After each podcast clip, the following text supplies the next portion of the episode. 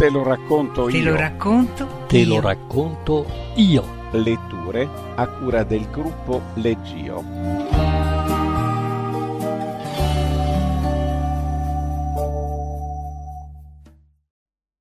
Ora tocca al WUB di Philip K. Dick. Philip K. Dick nacque a Chicago nel 1928 e non ebbe un'esistenza semplice. Afflitto da instabilità affettiva, ebbe cinque mogli e nervosa, usò droghe e psicofarmaci, rimase molto sottovalutato durante la vita. Oggi, invece, Philip K. Dick, la K sta per Kindred, il cognome della madre, è considerato uno dei talenti più originali e visionari della letteratura contemporanea, non solo nell'ambito della fantascienza, vero e proprio autore cult per più generazioni di lettori. Nel 1955 uscì il suo primo romanzo, Il disco di fiamma, ma si impose definitivamente all'attenzione degli appassionati con La svastica sul sole 1962, ove si immagina che Hitler abbia vinto la seconda guerra mondiale. Questo romanzo presenta una serie di tematiche, la simulazione e dissimulazione della realtà, l'uso degli stupefacenti, la ricerca del divino, che variamente elaborate riappariranno nelle opere successive. Tra queste, per citare solo alcuni titoli, I Simulacri 1964, Noi Marziani 1964, Le tre stimmate di Palmer Eldritch 1964, Cronache del dopo bomba 1965, Ubik 1969, Labirinto di morte 1970, Episodio temporale 1974, Un oscuro scrutare 1977. Gli ultimi tre libri di Dick, Valis 1981, Divina invasione 1981 e La trasmigrazione di Timothy Archer, postumo 1982, compongono la cosiddetta trilogia di Valis, in cui Dick condensò le sue riflessioni filosofiche sul divino e sulla natura del mondo e della realtà. Morì prematuramente nel 1982, proprio quando i diritti d'autore gli davano per la prima volta il benessere economico durante la lavorazione del film Blade Runner di Ridley Scott, basato sul suo romanzo Il cacciatore di androidi del 1968. Dalle opere di Dick sono stati tratti numerosi altri film di successo, tra cui Atto di forza 1990 di Paul Verhoeven, Screamers, Urla dallo spazio, 1995, di Christian Dugay, Impostor 2002 di Gary Fleder, Minority Report 2002 di Steven Spielberg, Psycheck 2003 di John Woo, A Scanner Darkly, un oscuro scrutare 2006 di Richard Linklater, Next 2007 di Lee Tamahori, Total Recall 2012 di Len Wiseman. Legge Marzio Bossi. Avevano quasi finito di caricare. All'esterno l'Optus se ne stava a braccia conserte, scuro in volto. Il capitano Franco scese lentamente giù per il ponticello di sbarco con un ghigno dipinto sulle labbra. Che ti succede? disse. Sei pagato per questo. L'Optus non disse nulla. Si girò dall'altra parte raccogliendo i suoi abiti. Il capitano mise il piede sull'orlo del vestito. Un attimo, non te ne andare, non ho finito. Eh? L'Optus si girò, pieno di sussiego. Sto tornando al villaggio. Guardò gli animali che venivano caricati lungo il ponte della nave. Devo organizzare nuove cacce. Franco si accese una sigaretta. Perché no? Voi potete andarvene nel Velt e catturarli di nuovo, ma quando noi ci troveremo a metà strada fra Marte e la Terra. L'Optus se ne andò senza dire una parola. Franco si rivolse ad uno degli ufficiali in seconda, in fondo al ponte di sbarco. Come sta andando? domandò. Poi diede un'occhiata al suo orologio da polso. Qui abbiamo fatto un bel carico. L'ufficiale in seconda lo guardò in tralice. Come lo spiega? Che le succede? Ne abbiamo bisogno più noi di loro. Ci vediamo più tardi, capitano. L'ufficiale in seconda salì su per il ponte, in mezzo agli uccelli marziani dalle lunghe gambe, ed entrò nella nave. Franco lo osservò mentre spariva. Stava per andargli dietro lungo il passaggio che conduceva al boccaporto quando lo vide. Buon Dio! Rimase lì a guardare con le mani sui fianchi. Peterson stava arrivando lungo il sentiero, rosso in volto, tenendolo per una corda. Mi scusi, capitano, disse dando strattoni alla corda. Che cos'è? Il Wub se ne stava ripiegato, muovendo a fatica il grosso corpo. Si mise a sedere con gli occhi semichiusi. Qualche mosca ronzò intorno ai suoi fianchi e lui agitò la coda. Era seduto. Ci fu silenzio. È un Wub, disse Peterson. L'ho comprato da un indigeno per cinquanta centesimi. Ha detto che si tratta di un animale molto insolito, molto importante. Questo? Franco diede un calcio al grosso fianco pendente del Wub. È un maiale. Gli indigeni lo chiamano Wub. Un grosso maiale. Deve pesare almeno duecento chili. Franco strappò un ciuffo di peli ispidi. Il Wub ansimò e aprì gli occhi, piccoli e umidi. Poi la sua grossa bocca si contorse. Una lacrima scivolò giù lungo la guancia del Wub e gocciolò sul pavimento. Uh, forse è buono da mangiare, disse nervosamente Peterson. Beh, lo sapremo presto, rispose Franco. Il Wub sopravvisse al decollo, profondamente addormentato nella stiva della nave. Quando furono nello spazio aperto e ogni cosa seguiva tranquillamente il suo corso, il capitano Franco ordinò ai suoi uomini di portare su il Wub, in modo che lui potesse rendersi conto di che razza di animale si trattava. Il Wub grugnì e ansimò, facendosi strada faticosamente lungo lo stretto corridoio. Andiamo, disse Jones con voce aspra tirando la corda il Wub si contorceva spellandosi i fianchi contro le lucide pareti di cromo, piombò nell'anticamera e si gettò a terra in un mucchio informe. Gli uomini balzarono lontano. Buon Dio! esclamò French. Che cos'è? Peterson dice che è un Wub, rispose Jones. È suo. Diede un calcio al Wub, il quale si sollevò pesantemente rantolando. Che gli succede? intervenne French. Sta male? Lo osservarono. Il Wub roteò gli occhi con aria mesta guardando gli uomini che lo circondavano. Bah, forse ha sete, disse Peterson e andò a prendergli dell'acqua. French scosse il capo. Ah, non mi stupisco di aver avuto tutti quei problemi per decollare. C'erano da rifare tutti i calcoli della zavorra. Diamogli un'occhiata. Si fece avanti, scrutando l'animale di traverso. L'hai comprato per cinquanta centesimi? Sì, signore, disse Peterson, mangia quasi tutto. Gli ho dato del grano e gli è piaciuto, e poi patate, bastoni, avanzi del pranzo e latte. Sembra che gli piaccia mangiare. E dopo aver mangiato si mette disteso e si addormenta. Vedo, fece il capitano Franco. Ora, per quel che riguarda il suo sapore, eh, questo è il vero problema. Mi chiedo se valga la pena di farlo ingrassare ulteriormente. Mi sembra già abbastanza grasso. Dov'è il cuoco? Lo voglio qui. Voglio scoprire. Il Wub smise di leccare e alzò lo sguardo sul capitano. In verità, capitano, disse il Wub, suggerirei di cambiare argomento. Il silenzio scese nella sala. Chi è stato? disse Franco. È il Wub, signore, rispose Peterson. Ha parlato. Tutti guardarono il Wub. Che ha detto? Che ha detto? E ci ha suggerito di parlare d'altro. Franco si avvicinò al Wub, poi gli girò intorno, esaminandolo da ogni lato, quindi tornò in mezzo agli uomini.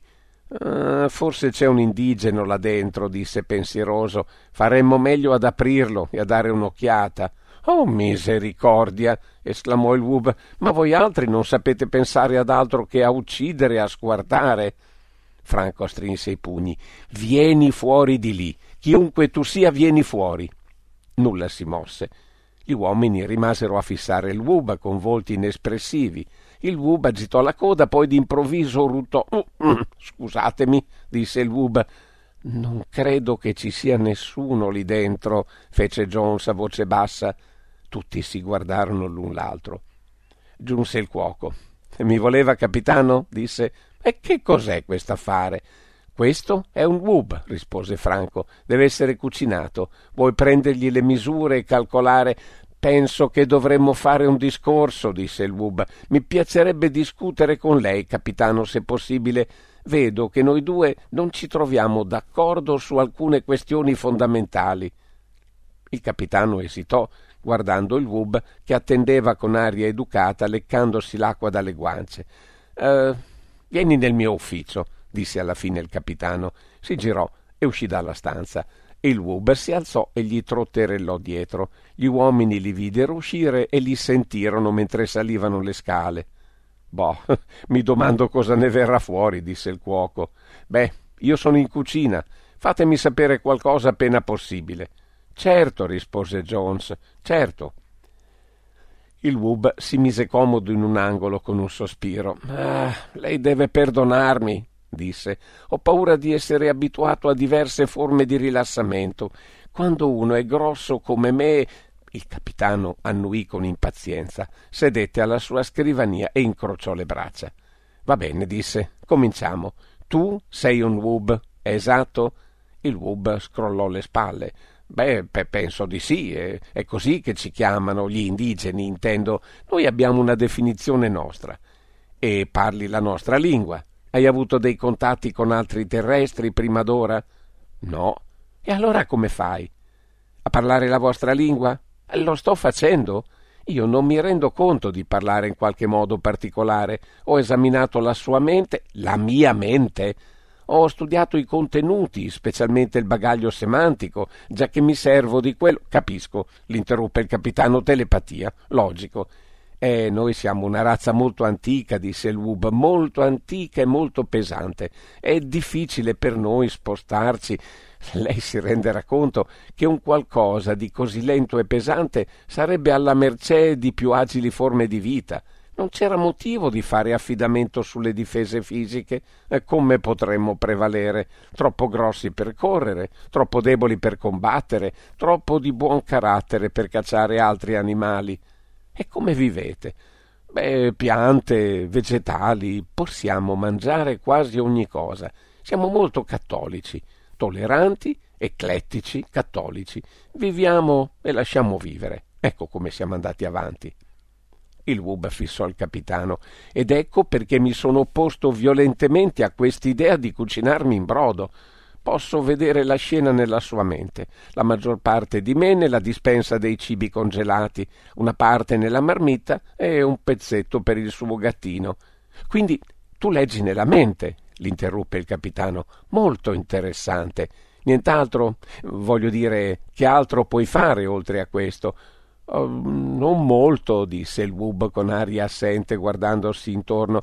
Ha un bel appartamento qui, capitano, e lo tiene ben pulito. Io rispetto le forme di vita che sono precise. Alcuni uccelli marziani sono piuttosto precisi. Gettano fuori gli avanzi dai loro nidi e puliscono. È vero, il capitano annui, ma per tornare al nostro problema. Proprio così lei ha manifestato l'intenzione di servirmi a tavola. Il sapore, mi si dice, è buono, la carne è un po' grassa, ma tenera. Ma come si può stabilire un contatto duraturo fra la sua gente e la mia se voi ricorrete a tali barbare abitudini? Mangiarmi? Piuttosto dovrebbe discutere con me di filosofia, di arte, il capitano si alzò in piedi. Filosofia. Oh, ti potrà interessare sapere che per noi sarà piuttosto difficile trovare qualcosa da mangiare per il prossimo mese. Sfortunatamente i cibi si sono avariati.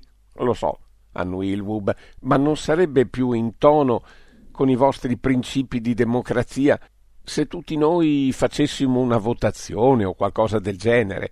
Dopotutto, democrazia è proteggere la minoranza proprio da tali soprusi. Ora, se ognuno di noi esprime un voto, il capitano si diresse verso la porta. Ah, Stupidaggini, disse. Aprì la porta. Aprì la bocca. Rimase fermo, con la bocca spalancata, gli occhi fissi, le dita ancora sulla maniglia. Il Wub lo osservò, poi uscì dalla stanza, sfiorando il capitano, e se ne andò, immerso in gravi meditazioni. La stanza era tranquilla. Vedi dunque, disse il Wub, noi abbiamo un mito comune. La tua mente contiene molti simboli mitici familiari, Ishtar, Ulisse. Peterson era seduto in silenzio a fissare il pavimento. Si mosse sulla sedia. Eh, vai avanti, disse, vai avanti, per favore. Nel vostro Ulisse io trovo una figura comune alla mitologia della maggior parte delle razze autocoscienti. Secondo la mia interpretazione, Ulisse vaga per il mondo come un individuo consapevole di se stesso in quanto tale. È, è l'idea della separazione, della separazione dalla famiglia e dalla patria, il processo di individuazione. Ma Ulisse torna a casa, Peterson fissò l'oblò, e le stelle infinite al di fuori che ardevano intensamente nel vuoto dell'universo. Alla fine torna a casa, come devono fare tutte le creature, il momento della separazione è un periodo temporaneo, un breve viaggio dell'anima. Comincia e finisce. Il viaggiatore ritorna alla sua terra e alla sua razza. La porta si aprì e il Wub si interruppe girando la grossa testa. Il capitano Franco entrò nella stanza seguito dai suoi uomini. Tutti si fermarono sulla soglia. Stai bene? domandò French. Dici a me? disse Peterson sorpreso. Perché a me? Franco abbassò la sua pistola. Vieni qui, fece rivolto a Peterson. Alzati e vieni qua. Ci fu silenzio. Ah, vai pure, disse il Wub, non importa. Peterson si alzò in piedi. Perché? È un ordine. Peterson si diresse verso la porta e French lo disarmò. Ma che sta succedendo? Peterson si divincolò. Che vi prende? Il capitano Franco si avvicinò al Wub, il quale alzò lo sguardo su lui dall'angolo in cui giaceva appoggiato alla parete. È interessante notare, disse il Wub, come lei sia ossessionato dall'idea di mangiarmi. Mi chiedo perché. Alzati, ordinò Franco. Se lo desidera. Il Wub si sollevò grugnendo. Oh, abbia pazienza, per me è piuttosto arduo si mise in piedi ansimando con la lingua che gli penzolava in modo ridicolo. Gli spari adesso, disse French. Per l'amor di Dio! esclamò Peterson. Jones si voltò subito verso di lui, grigio in volto per la paura. Tu non l'hai visto? Come una statua. Stava lì con la bocca aperta. Se non fossimo arrivati noi, sarebbe ancora lì. Chi? Il capitano? Peterson si guardò intorno. Ma ora sta bene. Gli sguardi si puntarono sul Wub, che se ne stava in mezzo alla stanza, con il grosso petto che andava su e giù. Andiamo via di qui. Gli uomini si accalcarono per uscire. Siete piuttosto impauriti, eh? disse il Wub. Vi ho fatto qualcosa. Io sono contrario all'idea di fare del male. È stato solo per cercare di proteggere me stesso. Vi immaginate forse che accettassi serenamente di morire? Sono un essere sensibile come voi altri. Ero curioso di vedere la nave, di sapere qualcosa di voi. Io ho proposto all'indigeno. La pistola ebbe un sussulto. Vedi? disse Franco, l'immaginavo. Il Wub si rimise giù ansimando, allungò una zampa arrotolandovi intorno la coda. Mm, fa molto caldo. Capisco che ci troviamo vicini ai reattori. Energia atomica. Ve ne siete serviti per farne molte cose bellissime da un punto di vista tecnico. A quanto sembra la vostra gerarchia scientifica non è equipaggiata per risolvere problemi etici e morali. Franco si rivolse agli uomini che si affollavano alle sue spalle, in silenzio, con gli occhi spalancati. Voi potete guardare. French annui. Cerchi di colpire il cervello, non è buono da mangiare. Non colpisca il petto. Se si rompe la cassa toracica dovremo tirar fuori le ossa. Um, mi stia a sentire, disse Peterson umettandosi le labbra. Fatto qualcosa? Che male ha fatto? Lo chiedo a lei. E comunque è ancora mio. Non ha alcun diritto di ucciderlo, non le appartiene. Franco sollevò la pistola. Io Io esco, fece Jones, bianco in volto e nauseato. Non voglio vedere. Anch'io, disse French. Gli uomini si allontanarono, mormorando. Peterson indugiò sulla porta. Mi stava parlando di mitologia, disse. Non farebbe del male a nessuno. Uscì anche lui. Franco si diresse verso il Wub. Il Wub lo fissò deglutendo. Una cosa molto stupida, disse. Mi dispiace che lei voglia farlo. C'era una parabola raccontata dal vostro Salvatore. Si interruppe, fissando la pistola. Può guardarmi negli occhi mentre spara? disse. Può farlo? Il capitano abbassò lo sguardo. Posso guardarti negli occhi, rispose. Avevo una fattoria con dei maiali, sporchi maiali selvatici. Certo che posso farlo. Con lo sguardo fisso sul Wub, sui suoi occhi umidi e brillanti, premette il grilletto. Il sapore era eccellente. Sedevano intorno al tavolo con aria accigliata, alcuni quasi senza mangiare. L'unico che sembrava soddisfatto era il capitano Franco. Ne volete ancora? chiese guardandosi intorno. Un altro po'? E del vino, magari? Ah, io no, disse French. Penso che tornerò a controllare le carte. Ah, neanch'io. Jones si alzò spingendo indietro la sedia. Ci vediamo più tardi. Il capitano li guardò uscire.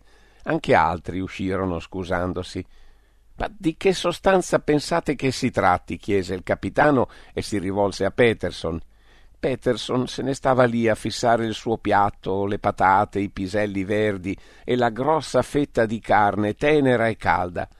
Aprì la bocca, ma non ne uscì alcun suono. Il capitano gli mise una mano sulla spalla. È solo materia organica ora, disse. L'essenza vitale si è trasferita altrove. Riprese a mangiare raccogliendo il sugo con il pane. A me piace mangiare è una delle cose migliori di cui può godere una creatura vivente. Mangiare, riposare, meditare, parlare delle cose.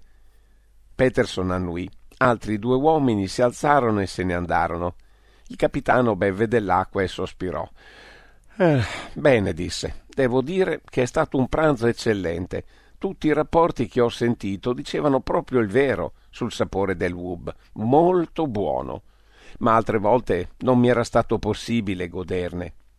Si pulì le labbra con il tovagliolo e si appoggiò all'indietro, contro la sedia.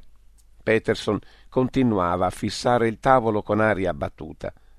Il capitano lo scrutò intensamente, poi si piegò verso di lui. Andiamo, andiamo, disse, su con la vita, discutiamo un po', sorrise. Come stavo dicendo prima di essere interrotto, il ruolo di Ulisse nei miti. Peterson sobbalzò fissandolo. Come dicevo, riprese il capitano, Ulisse, per quel che ne capisco,